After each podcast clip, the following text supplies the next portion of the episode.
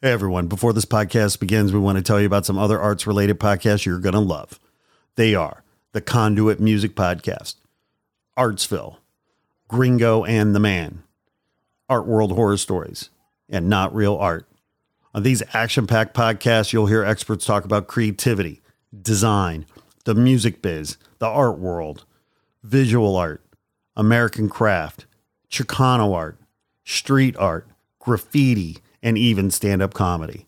So be sure to find and follow these great arts podcasts today. Now, back to your regularly scheduled programming. Hey, listeners, Sourdough here. Listen, today's episode is a different one because my partner in crime and regular co host, the renowned Man One, can't be here today. So I've asked a couple of friends from the entertainment business to come in and co host with me. Their names are Eric Winter and John Steinberg. Eric is an amazing actor, producer, and children's book author who's currently playing Officer Bradford on ABC's The Rookie. Maybe you've seen him. John is a former actor turned entrepreneur and is the creator and executive producer of The Rookie. I've known these guys for a while now through my connections in the entertainment business and consider them great friends. I've asked John and Eric to be on the show because they're artists too, and I thought it'd be cool just to sit down and chop it up over our mutual interest for the arts and creativity and crazy business that we're all in as artists. So, without further ado, let's get started making some not real art. Thanks for listening. Hello, this is Siri, and you're listening to my favorite podcast, Not Real Art. I live for this shit cause it's totally lit.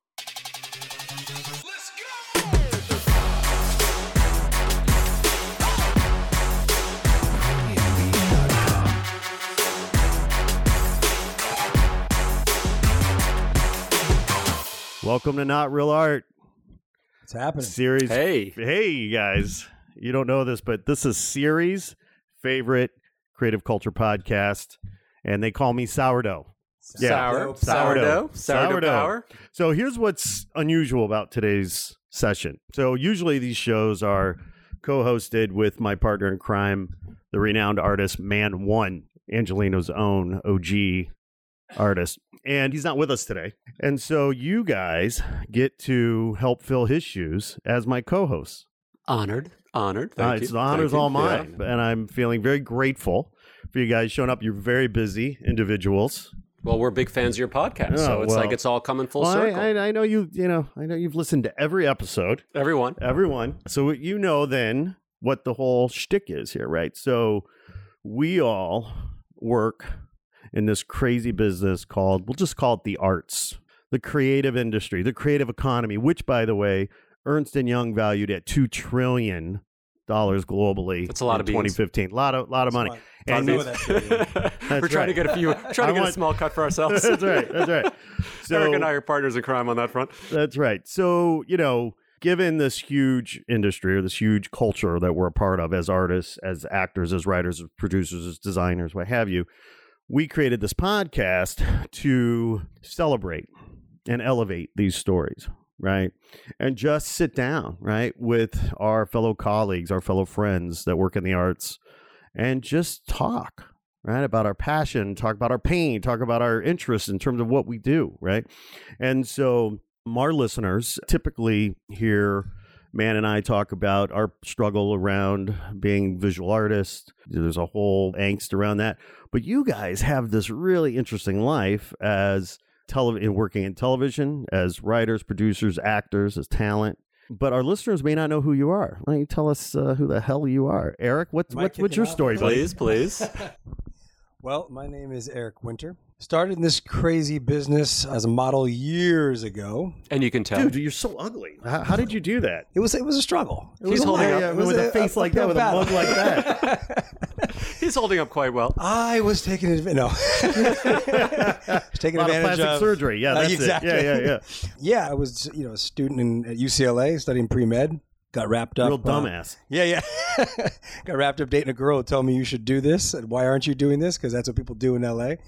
And I had taken a drama class for fun as an elective, and she helped me get with a manager that took me on as Always a model. woman, isn't it? Always, yeah, yeah. she yeah. you know That's pushed my career roll. forward. That's how we roll. and uh, I got very lucky early on. Got a got a big campaign for Tommy Hilfiger, and it sort of boosted me into this business. Dude, you I think I was wearing your force. pants.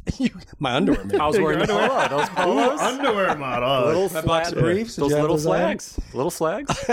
and that you know that has uh, snowballed into an acting career with a lot of study and hard work and a lot of no's and and Okay, let me see Down your sad points. face right now. If you're an actor, let me see your sad face. oh, it's just Oh my god, I'm gonna cry. it's a Are you okay? Face. no, it's more of just pissed off and angry. It really don't get sad. You just get mad. It sucks. I don't ever walk away sad. It's always like, why?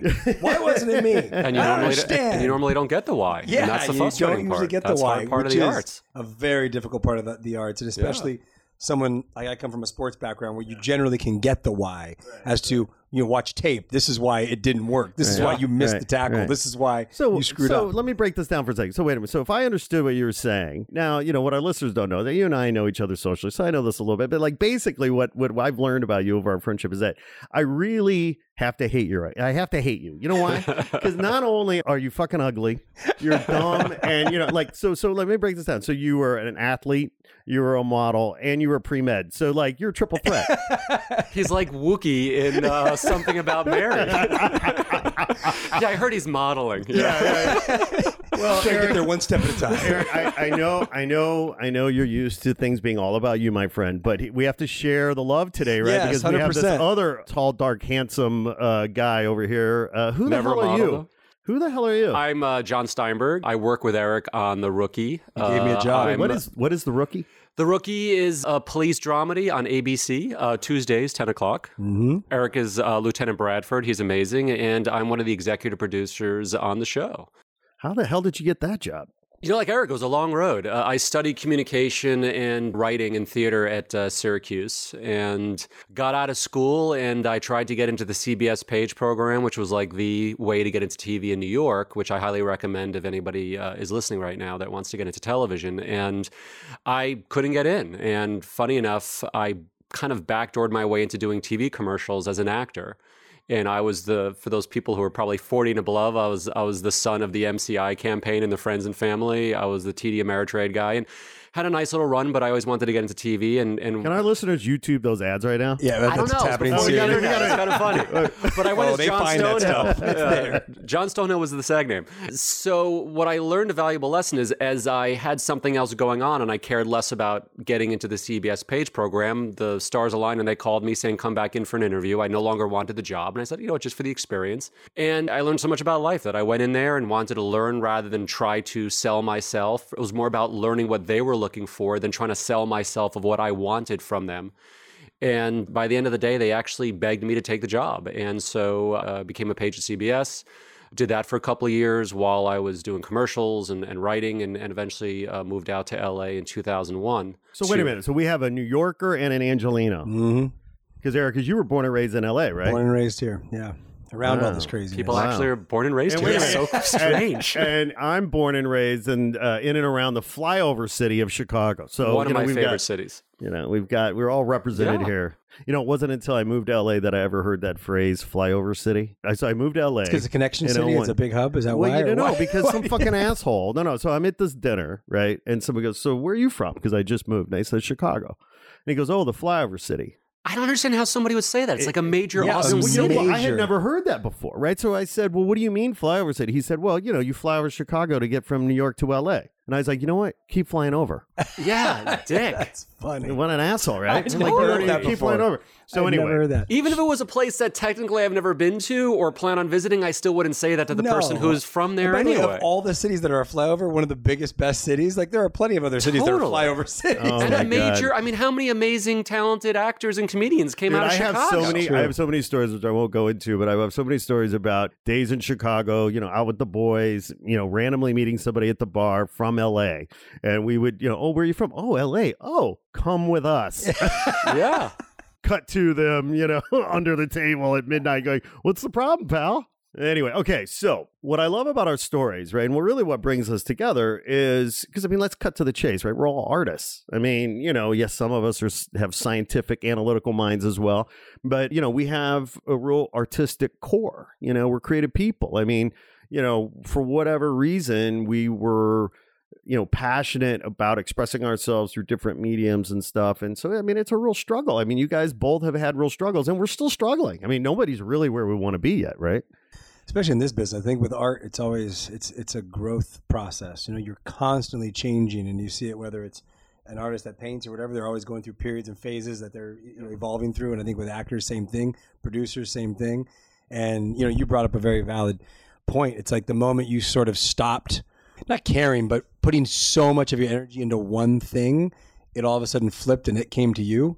And so I think I feel like so much of the creative in this business, it's a lot of that. The more you continue to just put so much energy into that, not that you shouldn't give it your all, but when you when it's uh, all encompassing, it seems to put up a flag to people that they can see. Yeah. And when you release that and you just do it for you and you're creatively passionate about it, people start coming to you in an interesting way. And, and I think that was a point that you brought up that I can fully relate with. Yeah, I agree. I mean, and we're all telling stories. I Yes. mean, you know, it's a visual medium. I mean, all art is visual. I mean, obviously, you're you're more in stills. Eric and I are obviously, you know, telling a story. Live Vi- you know, action. live live action. action And I think, in terms of listeners out there, I I would also keep your eye on the marketplace. Uh, it's a business. And I think that you can't be naive to ignore that. And I, I think you really need to tap into. And I think one reason why, you know, you and Man have done a great job. And I think one reason why Eric is, is successful and why the rookie is doing well is, you know, what is the marketplace? Now, you need to tell a story that taps into some kind of universal experience that people could relate to. I mean, that's what we're all doing when we watch these stories is how do we relate to this and how does it take us to this empathetic yeah to a certain place yeah. but you also want to see of what what that marketplace is and and how you could combine your vision your creativity with the marketplace of what people are looking to buy and i think that has to be a dual kind of process and if not i think you're lessening your opportunity to succeed Well, and it's interesting too because I mean, both of your perspectives are obviously very rooted in your realities, right? Eric, you're primarily in front of the camera, and John, you're primarily behind the camera, right? As a producer, writer, as a as on air, you know, talent, what have you, Eric. So, and it, it's just it, it is an interesting uh, symbiotic kind of dynamic, right? In at least in this town, and you guys come together. Really, I don't know if you knew each other before the rookie, but you came together on that project, correct? Yeah, I mean, we, met, at Dava's. Yeah, oh, right. That's right. That's right. the That's right. birthday party, but still not really knowing each Which, other. Which, by the way, we should maybe confess to the listeners. I mean, this could be the Real Husbands of Hollywood episode of the Not Real Art podcast. yeah i like to think, I, li- I like to think we're the men of abc i, li- I like, to, I like to think of ourselves Well, as I'm not me, not me Not anymore. anymore. I mean, as of Friday, I'm just a civilian. we love we, we love you, Channing. yes, uh, yeah. We met at a party, and, and I mean, I'm a big fan of Eric. I mean, forget the good looks. He's just a warm. He's one of these dudes that you just warm up to. You're a great guy. And that being said, business is business. And even though I liked him tremendously, when he came into screen test for the rookie, it was down to him and, and another talented actor. And from a business perspective, right off the bat, Eric is incredibly talented. He dug extremely deep, I think deeper than ever. He really brought it. Uh, Liz Friedlander, who's the director of the pilot, who's amazing. If she's listening, love you, Liz. Shout out, Liz. Shout out Liz. Liz worked with Eric before and was a big fan of Eric. And, and I, having met Eric before, was a fan of his personally. And when he came in, he killed it. I mean, he really did kill it. And, and that's something that artists need to, to realize. You need to work your ass off and you need to really bring it. And, and the more prepared you are, the less nervous you're going to be. It's not a matter of, oh, I need to be spontaneous. I can't prepare that much. No, prepare your ass off. And Eric brought it. And from a business perspective, just to being frank, besides the fact he's incredibly talented, the fact that he's very good looking doesn't hurt. I mean, you know, we're we're going after an audience that has a lot of females involved, and I felt like he had the whole package, and I felt like we were lucky to You get him. said package. that didn't hurt either. Well, that takes us to our Koreatown spa nights, which is a whole other thing. And I'm a big Hey, this fan. is a this is a PG thirteen show. my Eric and the. Magic Underwear is a different conversation. Which all brings us know back that. to the right, underwear you you know, but but I want, but you know, look, I mean, as artists, we're all on our own journeys, and we all get to where we want to go various ways, and oftentimes it is so not a direct route, right? I mean, it is we take the scenic route. Generally, know, that's the case. generally. Almost everybody does. yeah. And John, I mean, your journey to the story of the rookie and like the you know like like this is rooted in your own personal experience like talk about that a little bit how did you discover the story and bring it to abc Thank you. Yeah, I had a long journey to get to where I am today, and I think we all did. I was uh, I moved out to LA in 2001 when everybody was laying off. I ended up getting a job with Peter Hyams, the director, and and lucky enough, I knew his son from Syracuse, small world. He was intent on hiring somebody with agency experience, which I didn't have. And then he had Ken Burns' baseball book on his on his table, and I'm a huge baseball fan, and I love Ken Burns. And next thing you know, we're chatting for three hours, and that's something else I would say to artists. And Eric, you touched on this before. Read everything. Read the New York Times every day. Read read it like read magazines, read newspapers, read the world, educate yourself. No matter what you think, the more educated you are and the smarter you are about what's going on in the world, the more it's going to help your art, whether it's a direct translation or just you being a fuller, more interesting, rounded person to relate to the people that you need to work with to move ahead. So we hit it off. I got a job with him, then started writing, sold a couple of uh, projects as a writer, but never got the break. You know, got a couple things sold, uh, set up. They didn't move forward. The Writers Guild went on strike in 2007, and I was affected also by the SAG strike in 2000. So at that point, I wanted to take a break from entertainment, and I got into the entrepreneurial space, into the startup scene. I was involved with a blog called Rundown. We were a competitor of Thrillist I and Urban remember. Daddy. Yep. Email magazine for men. We were all trying to be the daily candy for men back then, but d- delivering kind of a city guide to men through their inbox when email was such a more of an innovative form of communication. And through that process, I lead, led all sales, all biz dev, closed dozens and dozens of campaigns with blue chip brands and really learned how not only to sell but to tell a story and when it comes to sales and everybody listening right now you need to sell as well as you need to perform your art. And that's part of the process is to sell your art or sell yourself and really focus on not just trying to impress the person but sales is about solving a problem. What does that other person need and how can you help them solve that problem? And when you approach it that way it's amazing of, of going through that process of the last seven ten years in this space and launching two or three companies of, of focusing on the business even though we're storytellers. And so when it came to the rookie I had a dating blog, even though I'm happily married. It was called Check Their Fridge. As Scotty, you know, Eric, I don't know if we ever talked about this, but it was based on my single life when I was single, where I would analyze somebody's dating prospects based on the refrigerator. And next thing you know, I'm on dozens of morning talk shows. I was blogging through my alter ego, John Stonehill, and I got approached to do a reality show. And I realized that I did not want to do a reality show, but I really wanted to get back into entertainment. Meanwhile, an old friend of mine from Syracuse was going through this experience of reinventing himself, and he was the real life rookie. The rookie's based on a real person. I took his story, I embellished what needed to be embellished to create the most inspiring story possible, and I important for artists as well as as both uh, Eric, uh, Mr. Sourdough, as you know, IP, intellectual property. You know, if you're going to develop a project, the more intellectual property you can have to support that project, the better. I got the life rights to the real life rookie. I saw an amazing one hour dramedy show here. It, it, You know, for our listeners, and I know there's probably one listener who has not seen the rookie, just one. I know everyone else has seen it, so they know the premise. But for that one lonely listener out there who's oh, saying to themselves, thing. you know, what is the rookie? Give us the quick uh, elevator pitch on the uh, premise. It's about a 45 year old guy who is going through his life and realized that he's not doing what he was meant to do with his life. And so he wanted to do something that mattered. And he looked around the country, and the only major police department in the country that takes rookies over 40 is the LAPD. True story. So, true story. So he moved out here. And think about this he's 45, and nine months later, he's walking the streets of LA with a gun on his hip, ready to shoot somebody if he had to. I mean, the life transformation he went to. And there's this amazing fish out of water story here. And we all love fish out of water stories, right? He's 20 years older than his fellow rookies, so he's a little older. He's in not as good shape. He's a little, little more hardwired. But on the other end, he's got a superpower.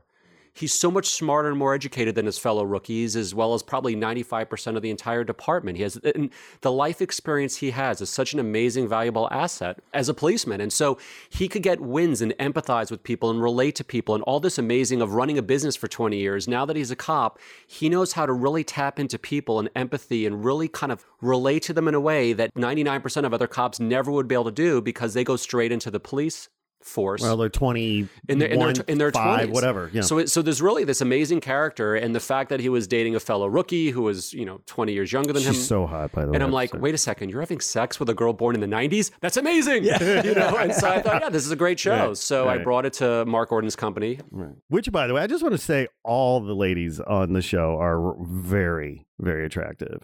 I really like. That's really the only reason I watch the show. The thing, I, the Eric, thing no offense. No, the, the, look, I mean, look, we have Mr. Handsome over here, and I want Eric to chime in. But the, the one thing I will say, as somebody who like kind of oversaw the casting, What I love about the ladies on the show is you actually buy them as cops. as totally. cops, even 100%. though they're Yeah. beautiful. Yeah, yeah, they're not. We saw the beautiful ninety-pound hot little model coming into. it. You're like, all right, is this girl really going to kick somebody's ass? Yeah, yeah, you can buy them all. That's Right, that's the beauty of it. Right. So can I? So can I tell you guys just a quick story? So in 1997, I was carjacked in Chicago. Yeah, I was carjacked. Right. So long story short, which months and months, uh, I ended up. This guy was the guy that jacked me was uh, eight had been convicted of seven prior felonies. He was like a career criminal. So I put him away for another 15 years. Right. And when I was the court date, the knock on my door, they said, "Well, we'll bring you to court," because I was getting threatening phone calls because he was connected, and they were like, didn't want me to testify the whole thing. Anyway, so I opened the door, and there are these two Irish bombshell female plainclothes vice cops. They're like, "We're here to take you to court." I'm like, Nice. "Lock me up, ladies." It was like it was like, wait a minute, some of my favorite movie star like this. there was a, she was a I- one was an Irish blonde, one was an Irish kind of redhead. They both have big guns on their hips, and and and yeah, they were very nice. Anyway, so Please. Eric, your character is really interesting because you played like this tough guy, but really you got like a like a soft center.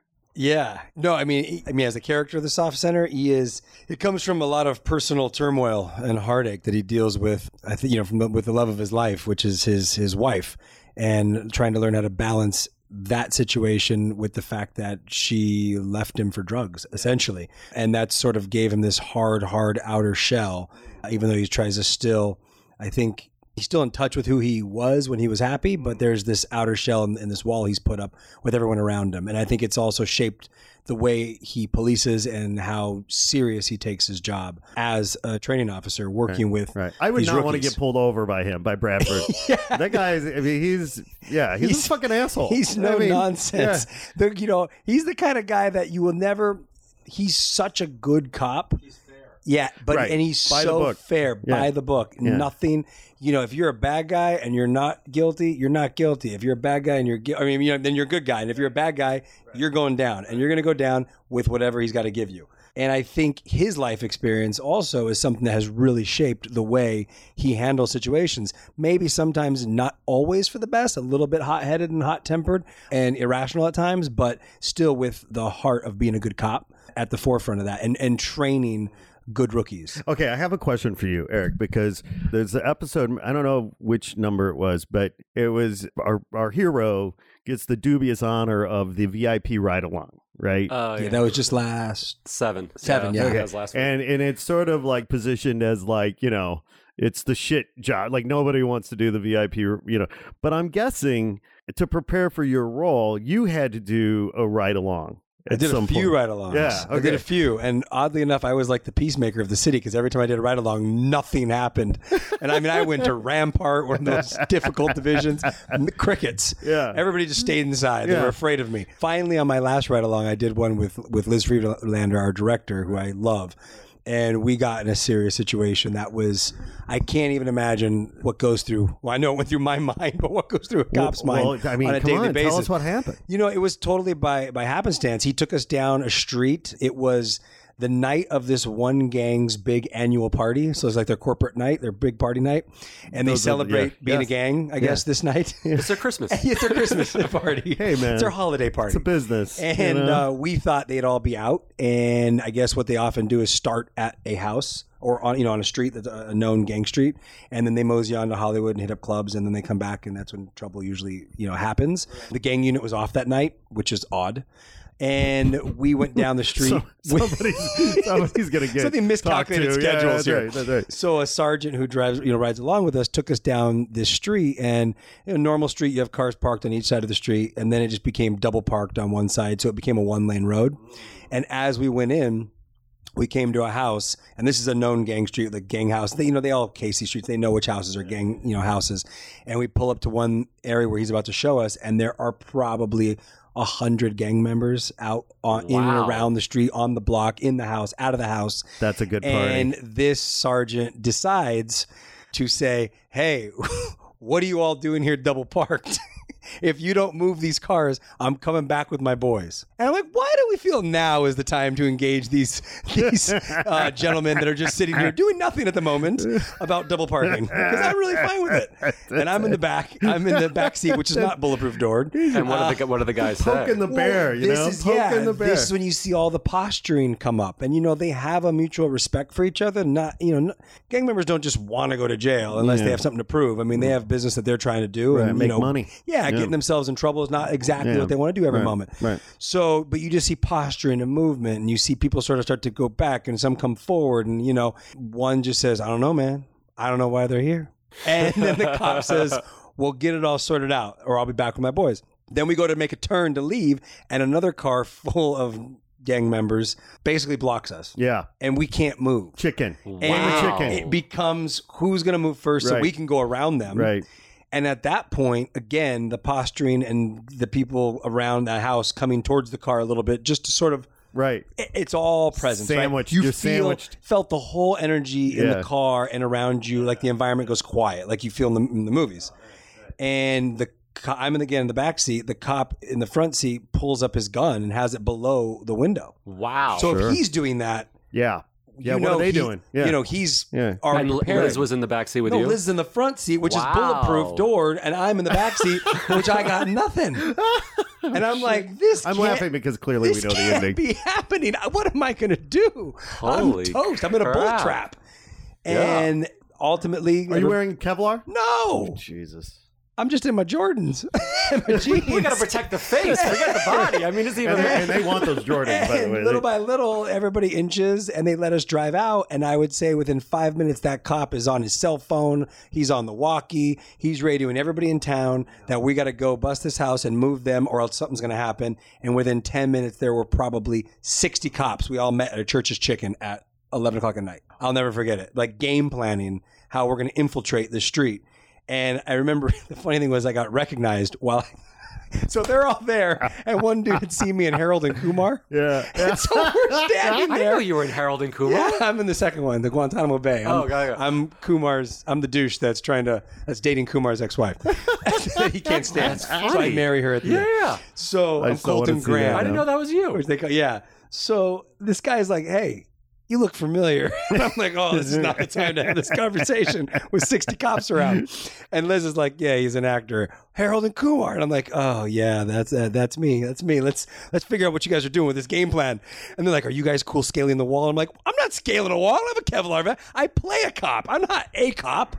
And then we were like, kind of excited to do it. And air unit came over and they let radio back to us after we'd mapped out our plan that everybody left. So these gang members took the warning That's so funny. and left. It was that simple. Can you believe it? That's a great So story. apparently, But okay, I was so scared. I mean, I freaked out. wow. It was intense. Okay, so that is intense on many levels, but the, the one of the levels that it's intense is because in the rookie episode, the whole point is that the don't put the VIP in harm's way. So my concern with you is like put- maybe you're not VIP enough, my friend. yeah, because I clearly got put in yeah, harm's yeah, way. they're like, you know, no, let's put. I was like, we're not thinking this right. I'm in the back seat, guys. there is no door that's going to protect me. wow, man, that is Yeah, crazy. it was wild. It was uh, it was a great learning experience. That right along. One thing that Eric does great, I'll chime in, and, and I really do mean this. I don't know if we, we, we talk about stuff. You have a rare gift of being likable even when you're a dick. And that's something that you do well on the show. And I think that's something, reason why, is you, you talked about the Bradford character. Mm. You do a good job with that. And that that's a balance that is is hard to manage, and, and you, you really do it well. Well, but I think it's partly because the viewer believes that his intentions are good. Like he might be a hard ass and he might, you know what I mean? He might be a dick, whatever, but like, you know, his core is kind of You know, well intentioned. And it happened even like in the pilot, and that was what I've heard a lot of the testing, and even people that just commented after it aired. It was like people couldn't stand me and didn't know what my mo was, why I was so hard on my rookie.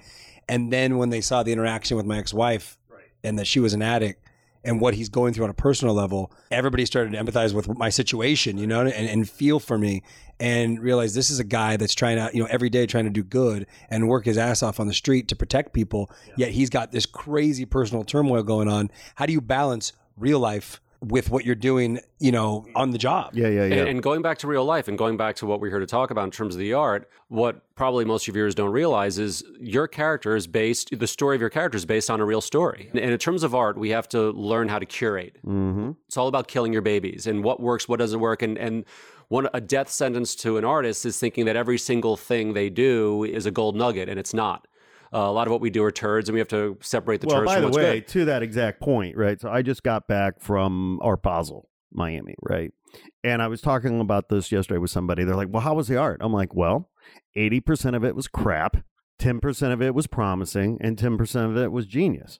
Like that's it." So to your point, yeah, I mean, not everything you do Exactly. is going to be good. And by the way, don't be afraid to say to yourself, "Oh yeah, that's crap. Let's throw it away. Let's Well, go on to the next." You know? Yeah, and, and so what was interesting is when I've heard hundreds of stories from Bill, the real life rookie, you know, uh, who the show's based on, and out of the, the hundreds of stories I heard, one st- out of, I probably chose five stories to sorry, this will be part of the pitch of what we bring to you know the, the production company, the studio, and, and move on to the network. And one of the stories is is real life story, a guy that my friend was in the academy with. He was the second oldest rookie, maybe he was 30, whereas my buddy was like 45. So he had life experience. He had an eight year old daughter. He was, he was a smart dude. His very first shift, his very first radio call on his first shift, they have to go to a 7 Eleven, the, the 7 Eleven on Temple in Rampart. That 7 Eleven we've all passed by. And he pulls up and he goes white as a freaking ghost. And he says to his commanding, o- to his training officer, he goes, Sir, I have to tell you something. That woman there is my wife. I have not seen her in eight years. She's the mother of my daughter. I thought she was dead. Crazy. And that was the very first call he ever took as a cop. And when I heard that, I just had the chills. Holy and shit, that man. led to sharing with Alexi Hawley, who's our talented, you know, creator, uh, showrunner. I shared that story with him. I'm like, and he and I are both on the same page of like that. That's a story that we have to somehow get into this pilot. Well, by the way, if you actually saw that, if you saw that in a television show, you would think, "Oh, that that's you would just- think it's just for It's TV. fiction. bullshit. It's totally you would think it's fiction. Yeah. drama for television. And that's when I when I first read this. You know that that was one of my audition scenes. I thought, you know, great scene. This was clearly written for dramatic effect. When I learned it was a real story, I was like, can you believe? And that's why when things are meant to happen in life, for you to experience something, they happen. It's what you're supposed to go through in that moment. and that and- shaped your whole character. Yeah, and one reason why character. you're so like, I mean, it's complex in a great way. Yeah, well, I have, of course, silly enough to do this, but like, I have a story idea. Let's hear it. I got to pitch you guys. Ready? right? Go. And I'm not professional like you guys. I don't know how this is done. I'm just gonna like share something. You take it and run with it, if you know. But here's the truth, right? So I know a lot of graffiti writers, and what a lot of people don't realize about graffiti artists is that those guys grow up in neighborhoods that they have a choice. They basically they have like a, so they can either join a pick up a gun and join a gang, or they can pick up a spray can and become an artist, you know. And you know, a lot of people look at graffiti art as just straight up vandalism. They don't understand that this is rooted in a community and a culture that doesn't have a whole lot of options. You know, and these kids are actually trying to do the right thing and express themselves and express their frustration. And so it's, it is a very human reality. So I think it'd be an interesting storyline to uh, explore how perhaps your character, Officer Bradford, somehow befriends this graffiti writer that is struggling in this world. And uh, maybe the other cops thinks he's he's an asshole, but you know he's actually a good guy and what he's going up against, and you can sort of humanize this reality. So anyway, Well, here's what's here, here- here's, where, here's where my mind goes with this, frankly. It's something we could talk about with Alexi. And I think it's here's the thing: you're bringing up a great subject. Now it's like, how do you twist it, filter it, and make it actionable? One thing that might be interesting is there's a graffiti artist who's your secret informant, and by what they, the way they tag buildings hmm. during the day, Yeah, that's interesting. are actually secret signals to Bradford of what's going on in that neighborhood and what to watch out for. That's, That's actually interesting. interesting. wow, Yeah, that is See, interesting. Suddenly this is why they pay you guys Yeah, the big So is suddenly now you have this interesting dynamic of people because what you want to tap into as much as possible when it comes to artists, we could all relate to. And I'm just so happy to be sitting down with you guys because I, I'm such a big fan of both of you. Is how do you curate? How do you obviously take something and do the best you can to make it relatable? And I'm not saying you have to sell out and be commercial, but that being said, if you could take something like a lot of people, as you said, Scotty, Mr. Sourbadoe, they see, uh, and I grew up in New York, and frankly, growing up in growing up in New York in the 70s and 80s, I hated graffiti because you go on the subway and the whole subway car was graffitied and you felt like it was vandalism. You know, that that's what you felt. And we all drive by this graffiti, but if suddenly you take this commercial, relatable concept that we've all seen and suddenly it becomes this interesting twist on something we already know, that's why the rookie sold. We've all seen a zillion cop shows, but instead of the typical story we've all seen of the young stud rookie and the seasoned veteran officer and they learn from each other, we've seen that. We did a twist on that, and suddenly the seasoned, mature guy is the rookie, and and you know they learn from each other, and there was this twist that that relate to. So just going back to your graffiti idea, there's a way to make that interesting. And and I uh, actually that's something I will That- share with that is Alexi. a I cool think that's the, you know suddenly Bradford being the guy and being the stud cop that he is, he's going through the neighborhood and suddenly we play up this this concept of he's got a great relationship with a graffiti artist who tags things in certain ways to kind of give him the down low of what's going on in the in the division. Could I be somebody Isabel even you know tipped me to at some point to stay in contact with. That's right. Okay, so here- I'm just going to say this one last thing, right? Because if you if you explore the storyline, don't make the mistake that most people in your industry make by trying to contrive some make it real, make it authentic. Work with a real artist. Work with you know with with somebody that's legit. Well, I think Right. we know you- somebody. you who know somebody, yeah, okay, artist. I can hook you wonder up. where We have a can go. contact. Look, look, look, like it is it is amazing like how many times like it's like no hire a fucking real artist like why are you hiring an actor to play or uh, hiring a graphic designer to design graffiti when you could just work with a fucking graffiti writer For sure. anyway all right so shifting gears I really do like that idea, though. It is cool. Well, you're welcome Thank you. you're welcome so, Scotty so, you know, P. You can carry that into a big bust. Yeah. That'd be a really cool. There's an episode. interesting Yeah. mechanism there. yeah and the, the artists win like this is about the community saving the community artists helping to And maybe even Lucy, your partner, does not like the graffiti, thinking it's vandalism, and Yeah. somehow we then see there's something else there And that other people expect don't I'm the one, see. and you'd think that I'm the one that would be completely annoyed by That's right, vandalism, but, I actually you know the understand truth. yes, the that's street right. code of that's what's going right. on. That's right. That's right. And and exact the struggle, right, that All these right. kids have. Good. I like all it. right, all right. So my work here is done. Sourdough? It. Yeah, sourdough in the house. You delivered. So Eric, you know, we've been focused so much on, you know, obviously the rookie and talking about your career, but like what a lot of people may not realize, dude, is that you are also being an artist, right? Multidimensional. You are also a children's book author. Yeah. Yeah. That was something else that, that you like, know, I, like talk about that, man. Like that's amazing. Thank you, thank you. That was one of the best journeys I've ever gone, you know, gone on with my with my wife. We one point wanted to do an animated series, and it kept rolling into different areas. Like you, you, you throw things out. You, you know, you keep reinventing the idea and trying new, new, new things with it.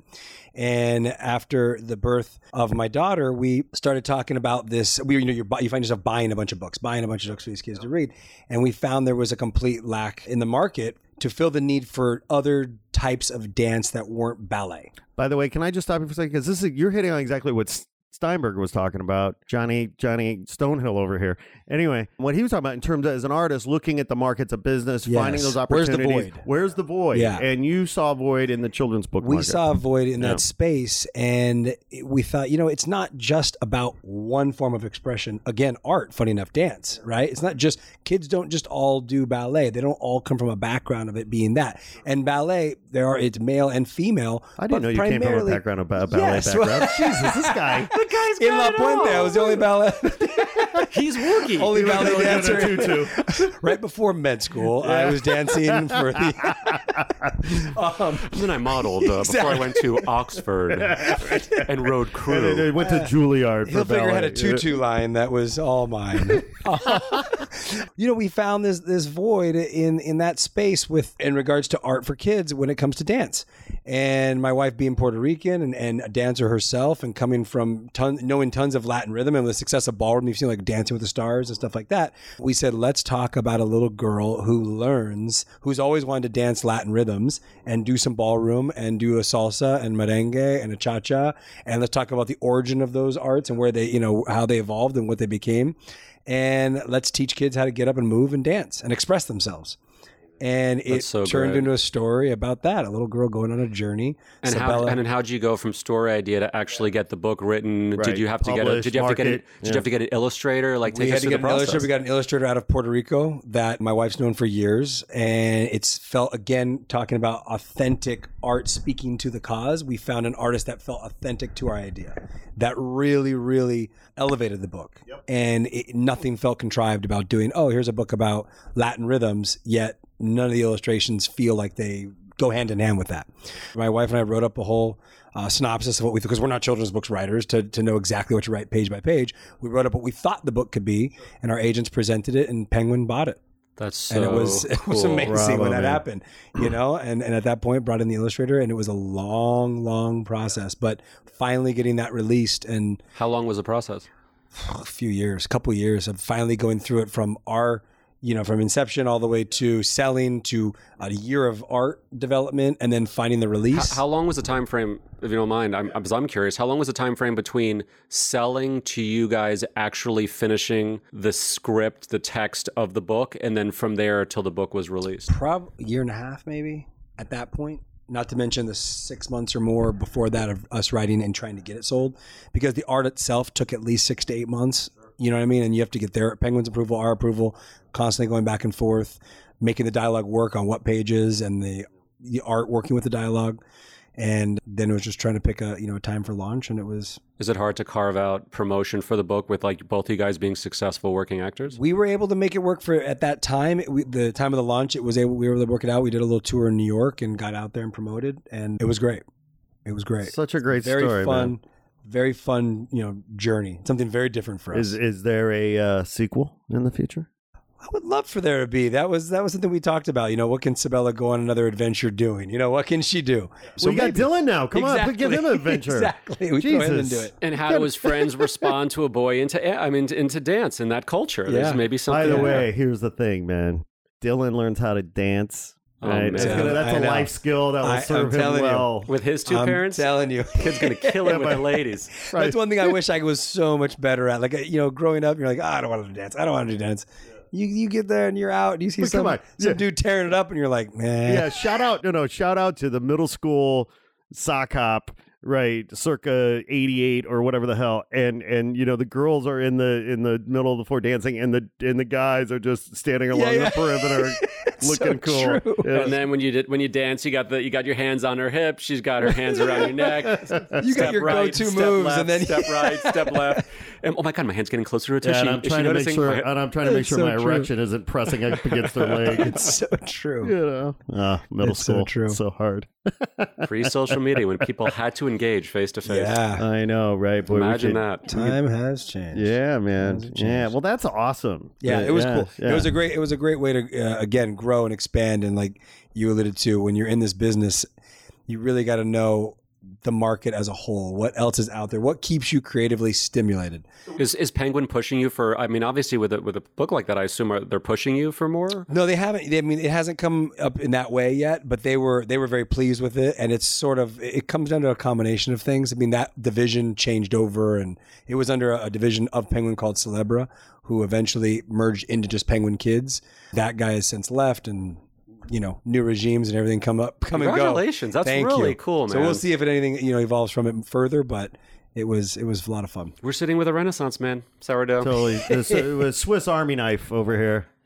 You know, of cre- of creativity. I love so okay, so we've spent a lot of time, right, as artists talking about the art we've done, the art we're doing. What's next? I mean, because like the curse and the blessing of being an artist is that we're always having new visions, right? We're always seeing new things, right? We're always having ideas and say, oh, I want to do that. I want to do that. I mean, we're never really satisfied, right? Because I think we're overachievers inherently in that we we want to create, we want to create, we wanna, we're not happy with what what was yesterday. We're more interested in tomorrow.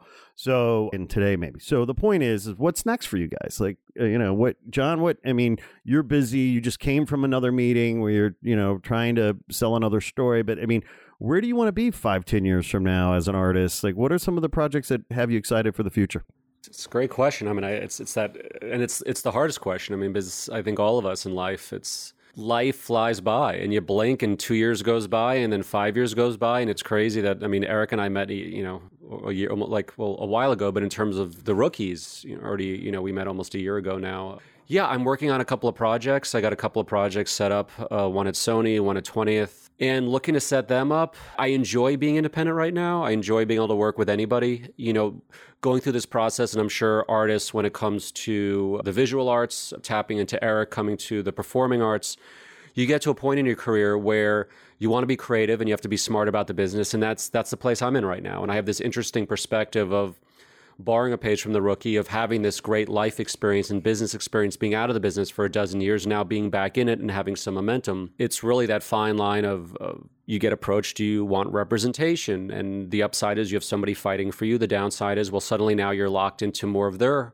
stable of writers and, and you're getting pushed in certain directions so I'm kind of enjoying really seeing where the wind blows for just a little while here. You know, getting some projects set up, working on what I'm passionate about in terms of having an overall that's come up in discussion. And again you know the upsides of that compared to being more locked into a certain studio versus having the opportunity to work with anybody. So we'll see. But there are a couple of projects in particular that i think are are, are relevant. Uh, i think in general what's so important about any kind of dramatic story is can you create a story where you really have a great argument to argue out. And I, and I think uh, in terms of the rookie, I think what's what's fascinating about the rookie is you have an argument there of, of the downside and the upside of who he is. And, and you could really you know you, you have obviously the, the humor and, and Nathan Fillion is, is is incredibly gifted of being likable and funny and charming and everything else. Yet he's great at playing that dramatic side and, and he is super smart. And I think as season one goes on I think viewers are going to see that we're you know he's going he's really discovering his superpower, uh, you know, as the season's going on, which I'm, which I'm, and I think everybody involved with the show is excited about. In terms of this other project I'm working on uh, about, um, actually, we'll hold off on that for now. But it's it, again, there's a great argument to be had there.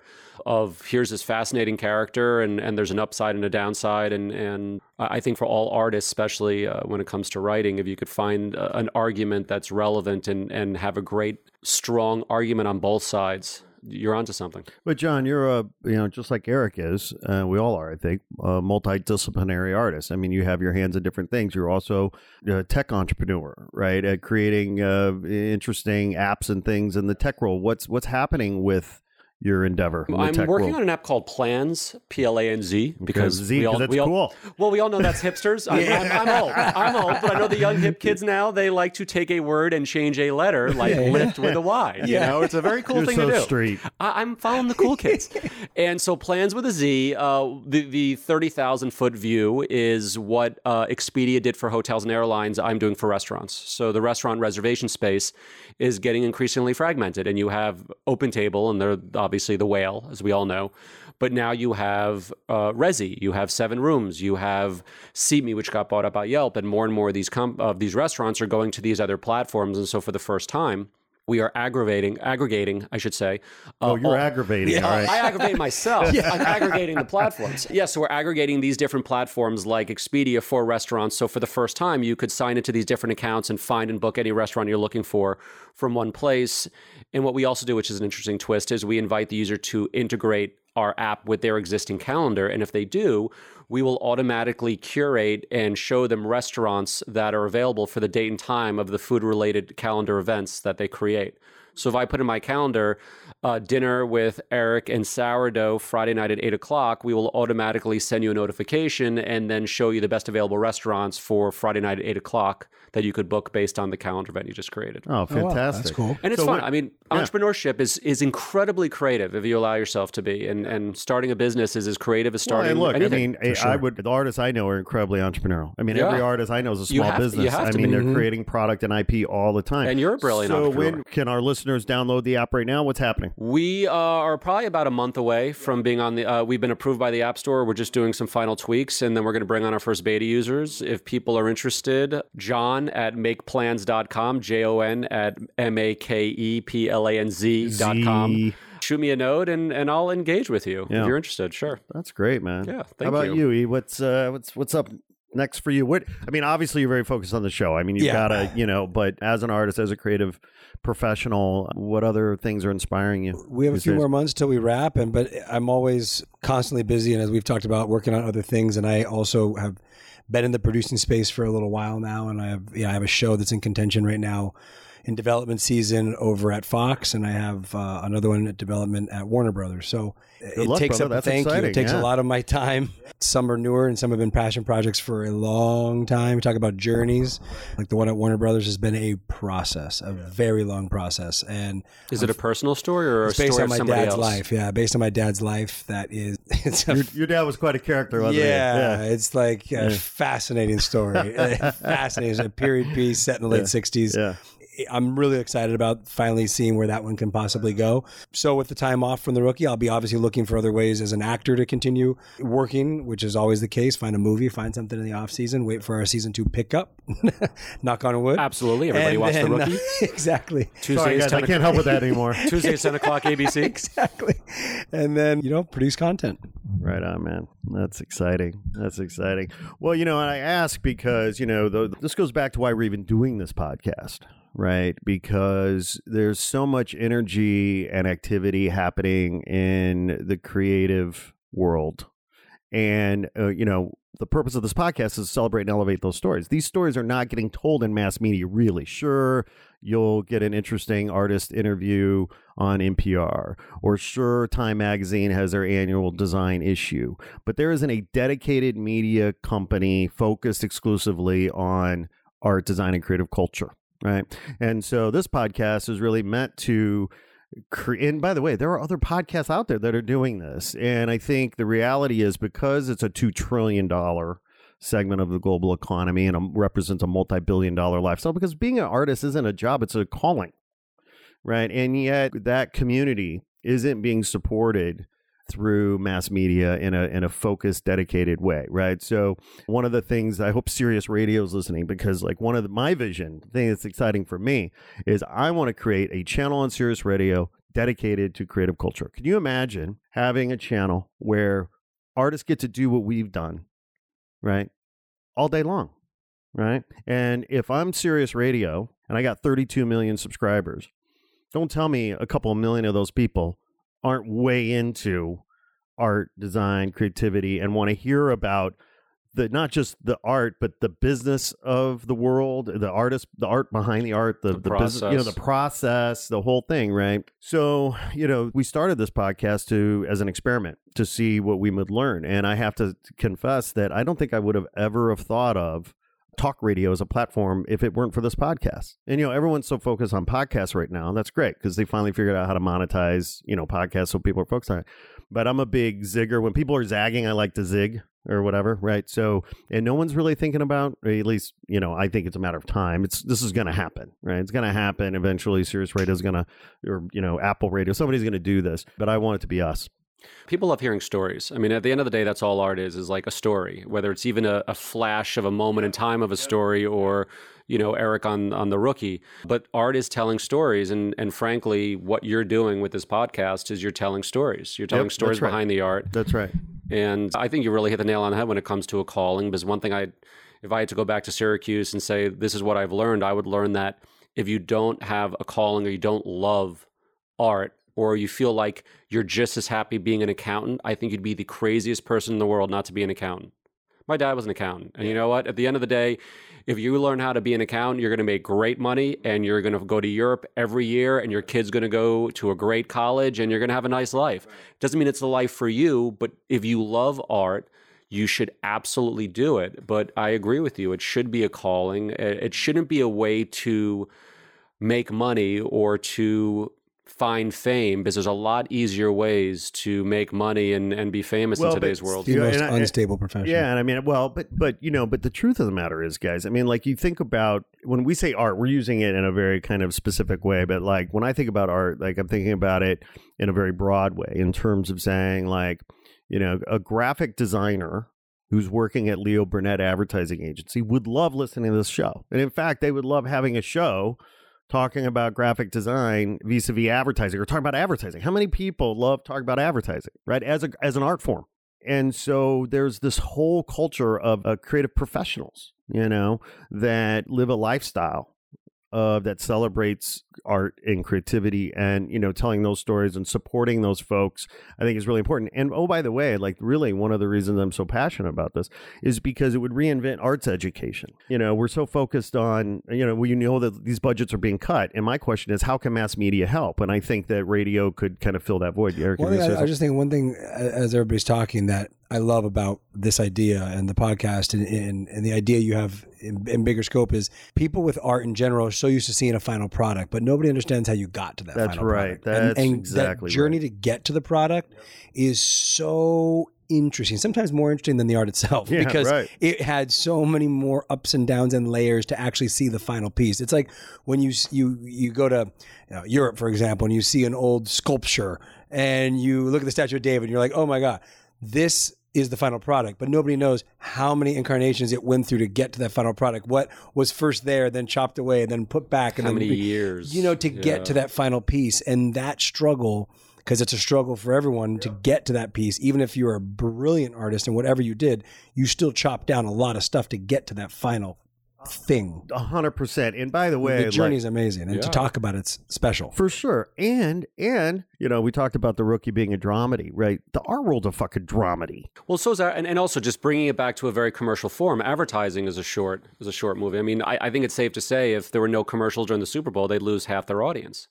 I mean, that's why half the people. I mean, so many people that watch Super Bowls is for the big Can you imagine? Can you imagine Sirius Radio having a channel, and then the day after Super Bowl, there's a show that they just talk about the fucking 100%. But advertising. they do that on all the- TV already. Think Right, about all the commercials that don't make the cut or did 100%. make the That's cut, right. That's and exactly- why did that commercial right. make the cut? And who was the genius that came up with the best commercial right. for the Super Bowl? That's right. How did they come up with and that creative have, vision? you have that team come on and talk about it. like you the know, creative vision to get to the final product because we all have seen a Super Bowl and had that one moment in a commercial where you're like, that was amazing. That commercial was incredible. Who are the minds behind that commercial? How'd they come up with that idea? Get the guy who did the, the 1984 Apple commercial. I mean, like that. I know it's one of the most famous Exactly commercials of all time, No, but no, like, well, like I exactly mean, look at that. I mean, that's exactly right. 30 years later we're talking about Exactly that. right. the path And- to get to that is, um, is incredible. And the, I mean, one of my some of my favorite scenes in Mad Men were like some of those moments when you're really, as Eric Sama, when you're tapping into the process and the time, and you might see this great illustration, or but to see the the rejections that, is, as as Sourdough you said, the the graphic designer at Leo Burnett, that guy's getting shit on, you know, a dozen times a day for a month before finally he gets that approval, and he's banging his head against the wall, and he's got to put food on his table for his kid, and even though he's creative, he also knows he better deliver commercially, or Yep. else he's out of a job. Yep. And there's a he- there's and- a drama there. And even with all the frustration, he couldn't imagine or she couldn't imagine doing anything else because they, you know, inherently love what they do.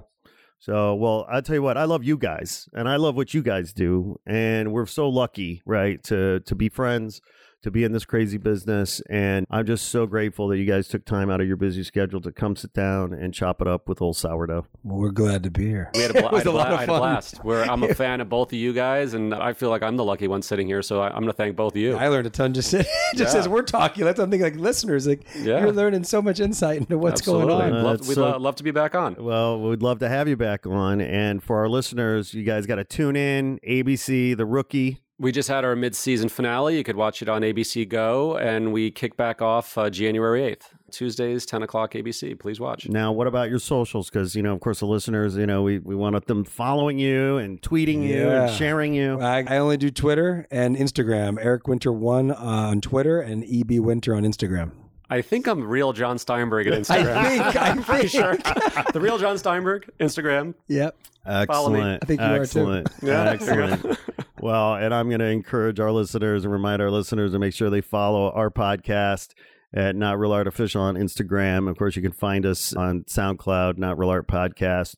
And of course, notrealart.com, where they can learn about our upcoming conference. March 16th, the Not Real Art Conference, learning event for artists to come together and learn, share, network, and grow.